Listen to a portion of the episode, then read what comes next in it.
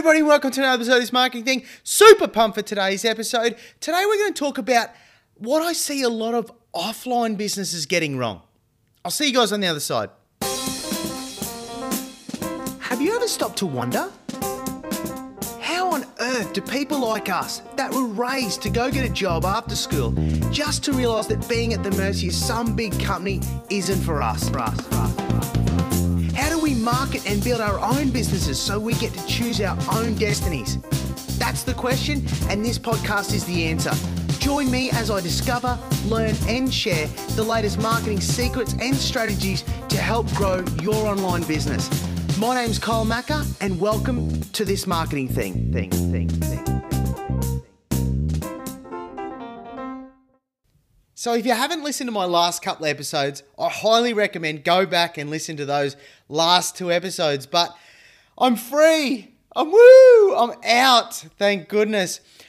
I've been locked up in a Hong Kong quarantine facility for the last two weeks. Well, actually, it wasn't two weeks, it was 11 days, but it was long enough. It was just, oh man, it was like you don't know how important your freedom is until it's taken away. Now, the reason we were in there is because one of Chloe's work colleagues tested positive to COVID 19. Therefore, everyone that worked there was deemed a close contact. Therefore, everyone has to go to a government quarantine facility. So, oh man, it was just brutal. As I said, you don't know how important or you take for granted your freedom until it's taken away. And these guys that go to prison, I just could not imagine being stuck in a prison. It was just brutal. And then, look, we were lucky because Chloe and I had each other, but the people that were there by themselves, there was one old guy that would reach out to me every afternoon. He'd say, Excuse me, excuse me. And he just really wanted to chat. It was just, it was really hard. And do you know what was made it worse is the food. Like, you could have chosen the Chinese food options, but that was really bland and just like type noodle type stuff. But we did the curry option and I ate 33 curries. I counted them and it was just curry for breakfast, lunch, and dinner. It just, I will don't think I'll ever need another curry again in my life. And I usually love curries, but the thought of even rice at the moment, oh man, I can't, I couldn't even stomach it. But on the plus side, did get a lot of work done, which was fantastic. And I've got a few things in the pipeline coming up, which I'm really excited to share with you guys. And I'm probably going to start to talk about that next week or the week after. And um, yeah, very excited about it. So I got a lot of that sort of stuff done. The other thing that's really exciting is that Chloe's pregnant. So I'm going to be a dad for the first time. So that's very exciting. Now, I had some friends saying to me, Why'd you go into Hong Kong quarantine facility and you didn't have to? Because legally, I didn't have to go in to the quarantine facility. It was just Chloe who had to go. But because she's pregnant and I didn't want her to be by herself, I went with her. And that's the reason because she's pregnant and super excited. And we went to a scan the other day and she's 13 weeks. And the scans that they can do these days are absolutely amazing. Like you could see facial features, cheekbones, and I had no idea at 13 weeks that a baby was so developed. We could see fingers and ribs and toes. Absolutely astounding. And it was like a rush of emotion hit me like, whoa, this is my child. So we don't know whether it's a boy or girl yet, but we are going to find out. They do this blood test that determines whether the baby has anything wrong with it. So we've done that blood test and we'll know for sure in that. I think the doctor knew what it was, but she didn't sort of tell us. So anyway, very exciting. I'm super pumped about that. Nervous as well. Like I've have no idea what I'm doing, but it's I'm absolutely pumped for this new sort of chapter in, in our lives. So, guys, what I want to talk about today is what I see a lot of offline businesses getting wrong. Now, I, I guess it comes back from the days where there was no internet. I mean, today, people can just Google your business online and they can get a ton of information about you, what sort of company you are, whether you value your customers, how you treat them.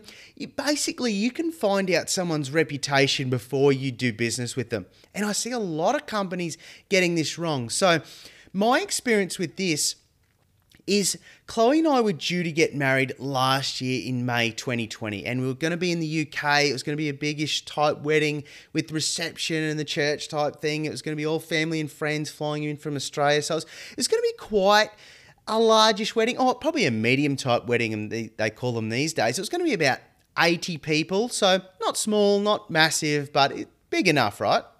However, due COVID, that threw a spanner in the works and we weren't able to get married. So, what we did is the wedding venue actually offered us to push the wedding back one year. So, we agreed. Unbeknownst to everyone else, we actually got married last May. And it was just easier being done like that because it's really hard for me, being a non UK citizen, to get married in the UK. There's a lot of hoops to jump through. So, what we were going to do is just sort of do like a blessing in the church. And probably no one would have even really known. But the minister knew about it, and that's what we were sort of going to do. It was just going to be a little bit easier. So, fast forward to May 2021, travel restrictions in place, COVID still taking place. So, we were unable to have the wedding again. So, we said to the venue, look, we're just going to cancel it. We're not going to push it back another year. We're just going to pull the pin. And I said, Is there some sort of agreement that we can come to to get our money back? Now, they were absolutely terrible. They were shocking. They were screaming at me down the phone, You're not getting your money back. Like, really nasty. And I was just, I couldn't believe it. I was actually quite shocked that the Outbarn in the UK was doing this. They were just being brutal. They were absolutely nasty about it. But other vendors were fantastic about it. Like there's one guy called Steve from the Good Food Story, and he was absolutely so understanding, so welcoming and, and warm in that, oh, guys, I can't believe you're going through this. And look, here's all your money back. Not like, I mean, and we had done more with the food company than we had with the venue. The food company, we'd gone and done tastings and, and I mean, he just said, you mind if I keep a hundred? I said, please, I was going to give you 200. He said, no, no, no, just a hundred. I mean, he was just such a fantastic guy. And I tell you what, if I was ever going to do like some sort of party or venue event again, uh, he would definitely be catering because he's just a legend. But the venue were brutal and the difference or the contrast in the types of businesses that they're running was just absolutely astounding to me in that they one didn't care about their reputation, and then one, the good food story, really cared about their reputation. I remember Steve saying to me, he said, Reputation's everything in this business. And I was like, you know what? You are so right. But the venue, the Outbarn, they didn't care because they were just brutal. They didn't care about their customer. Like one lady, she was screaming at me down the phone, You're not getting any money back. I just could not believe what I was hearing. So I went away and did some research, and the UK government has given vendors and customers an outline what to do in the event of COVID. And black and white, we were entitled to a refund. So, not getting anywhere at the venue, I was like, I'm going to have to take them to court. So, we recently took them to court. We got most of our money back, not all of it which is okay. I was happy. Look, if they said to me, We've done this, this, and this, we can't give you all our money back, but here, we take this amount, or come to some sort of agreement, offer an alternative. I might have been up for that, but they were just, they didn't even care what I had to say. They were just black and white. No, you're not getting any money back. So I'm glad the court ruled in our favour. I mean, there was things on there deposit breakdown that were like paying for rent and electricity. Like, why is that my cost to bear? Anyway, look, but what I want to talk about today is refunds and reputation.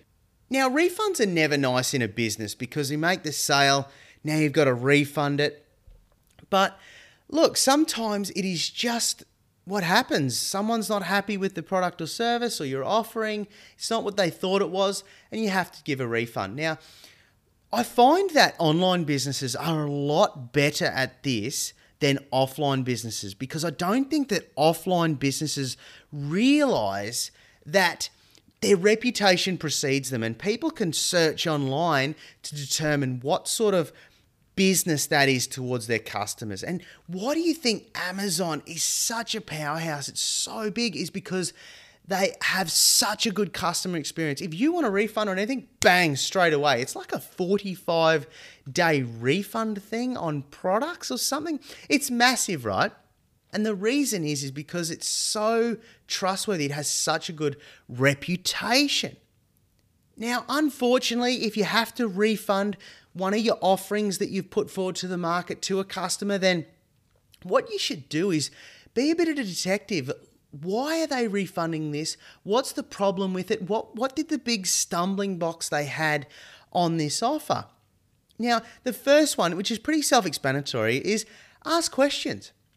Why are they refunding it? What was the big thing that they couldn't get past that they didn't want it on. Now, I remember a little while ago, I bought a product online and it was an ebook creator, and I didn't believe the part that I paid extra for was worth it. Now, I just approached the company and I said, Look, I don't think I'll use this. Is there any way I can get a refund? And they were like, bang, bang, bang, straight on a refund. Now, asking me questions. They took me to a landing page and asked me to do this a survey. It was look, it was really done well. So that's a great thing to do. Ask questions and try and get some information out to that customer. Now, the next one is offer an alternative. Now, imagine if the Outbarn offered me an alternative. They said, look, we can't give you all your deposit back, but what we can do is we can give you this, this, and this and we can also give you gift card or something for a, for when I do a party in the future or something like that. Offer an alternative, right? Now the other thing is, if people do want a refund, they're staunch. No, me personally, I would just give it to them. And I would not give them the runaround. I would just make it really straightforward, really easy for them. And out of that, maybe in the future you can do business again. Now, I'm not talking about here if you've done work for someone and they're not going to pay you. That's totally different because that is a serious dog move. And look, it's happened to my brother and people that I know where he they do the work, they're happy with it and then don't pay. That's a complete dog move. But what I'm talking about here is someone for a good reason wants a refund on one of your products or services. Because at the end of the day, reputation online is really important. Now, Jeff Bezos said this a brand for a company is like a reputation for a person. You earn reputation by trying to do hard things well. And that's why Amazon offers 45 day refunds because it's hard to do, but he does it well and that makes him stand out from the crowd. And i mean that's why people are so easily going to click on that amazon product to buy because the reputation precedes them. And like a positive reputation can precede you a negative one can as well. So what sort of review do you think that wedding venue in the uk the outbarn that we were going to get married at is going to get See, that's going to be a negative reputation through a complaint or a review. And reputation online is super important. And we know this because of how powerful social proof is. Those reviews, there's a reason why people put reviews all over their landing pages because it's reviews from real people, how they've interacted with the business. So if they're bad reviews, that's really really nasty and not somewhere that you want to be, especially on the internet. Now, a good few tips that I've got for good reputation. Now, it doesn't only have to be with refunds, but sort of anything is really have try and have good communication and transparency with your customers. Now, I mean, especially with your emails and letters. Now, I don't know about you, but have you ever texted your girlfriend or your wife and a text message has been completely taken in the wrong context. Well, that can happen in emails as well. So have good communication. Try and be clear, concise, and to the point. And another tip is always read your emails out aloud. I, I, I even do this now, and I've been learning to become a better writer. And sometimes I read out aloud what I've written and I go, what the hell? Big tip read aloud what you're going to try and send an email or a text message or any sort of communication like that. Next one, which sort of leads on from good communication, is always be honest. You'll never earn trust by lying. We all know this. And if you're in a company that's trying to cover up something, then you're going to have a bad reputation. So always just be open and honest. Honesty is the best policy, right? Next one, use social media as proof. This is super powerful. Now, when I do anything, I always get anyone that's happy with my service, which is hopefully all the time. Can you just give me a quick video testimonial? Doesn't have to be anything flashy, can be in whatever clothes you got on. No, mate, just quick video. Te- I always ask my customers for that. And I post it on my landing pages because that is super powerful when it comes to increasing your positive reputation in a market. So, anyway, guys, I hope you enjoyed this chat about refunds and reputation.